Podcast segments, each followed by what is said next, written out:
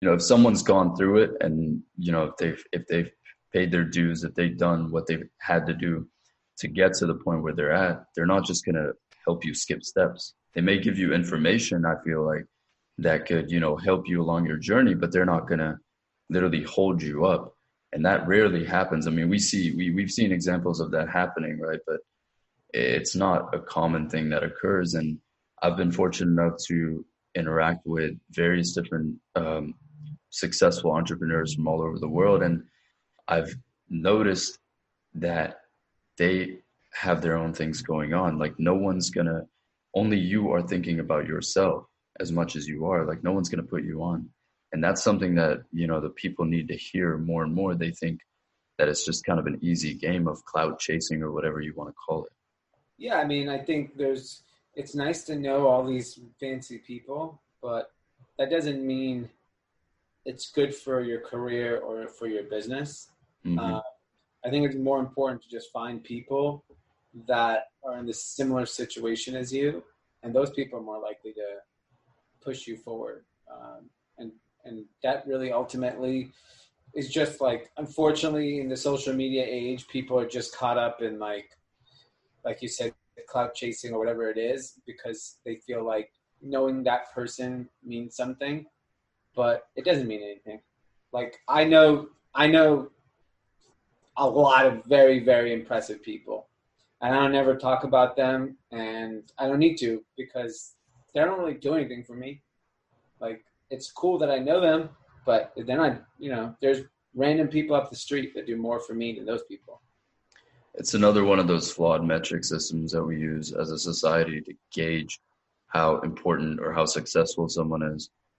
Especially when you're young, I feel like when you have a chip on your shoulder and, uh, and you know, uh, if you strayed off of the normal path, which I still, I'm an advocate of obviously staying in school, getting a degree, getting a job, and then pursuing your passion. But a lot of people who may not have the opportunity to do that, they have more pressure. And then under those circumstances, these low level mm, systems of metric or units of metric rather are used to gauge you know how successful someone is if you have a hundred thousand followers you know whether whether real or whatever people assume that you're on the right path. And so they value the perception of other people more than the actual progression. Yeah, I mean, that's unfortunately a young person problem. In real life, no one cares. Um, like, I'm in the circles. Like, most of my friends don't post, don't have Instagram, don't give a shit. So it's like, at the end of the day, the money part of business doesn't care about that. Um, it's just more, it, unfortunately, it's just what young people have identified as success. Uh, and it just if anything, it's driving them in the wrong direction. But that stuff doesn't matter, not in real life. What, how would you, uh, or what would you say to them in terms of realigning their, their focus? I mean, I think a lot of it is like, it, it, all comes down to what your goals are. If your goal is to be like famous, then go for it. Like that's if that's important to you, if for everyone to know who you are, then you should pursue that. Like then because that would make you happy. Uh, if your goal is to build a business and let that business give you a life and provide you financial freedom, then you need to focus on that because Instagram followers does not correlate to financial freedom. It just doesn't. And that's so, crazy because that's the title of one of my episodes. Really? One of my previous episodes, yeah. I've talked about that so many times and it's still difficult, right? Like it's it's kind of easy to to say it when you're outside of it and you've achieved success and you know you've worked hard. But when you're in it, a lot of these people my age, around my age, are in it to the point where they're emotionally invested. Like yeah. Instagram, clout, I don't even like using that term.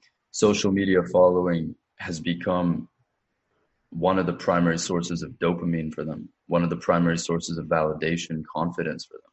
Yeah. And I, I just want to you know, I obviously can't help them realign everything. I don't have all the information, but I'm curious to hear, you know, how you think about it. What are what are some good ways to realign that source of dopamine? I mean, I think it's, I think talking to mentors and having that mentor relationship is very very important because it gives you perspective. Because if you talk to most people who are uh, successful they might not help you with what you're trying to accomplish in life but they can give you a lot of perspective. And i think that's where mentorship is very powerful. Is like if you're asking somebody like if someone asked me to like help them build their clothing line I'm not going to do that.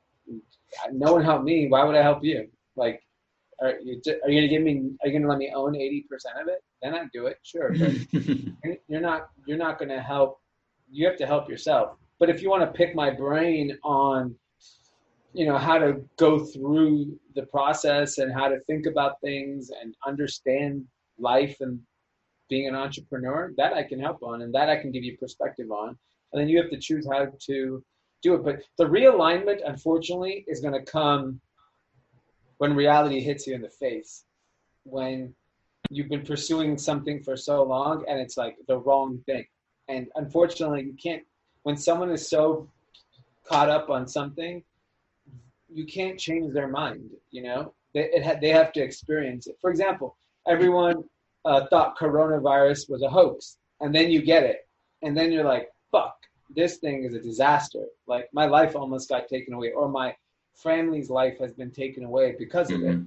And so when it's the same thing when you're told that oh if you have all these followers you're going to be a successful person and you go build the followers and then you still have three jobs and you're broke and you have credit card debt and you're like okay that wasn't the case and so you, most people don't want to listen that's just the reality if people listen we'd have a much better society unfortunately, people want to believe what they want to believe, and you have to just experience the failure yourself.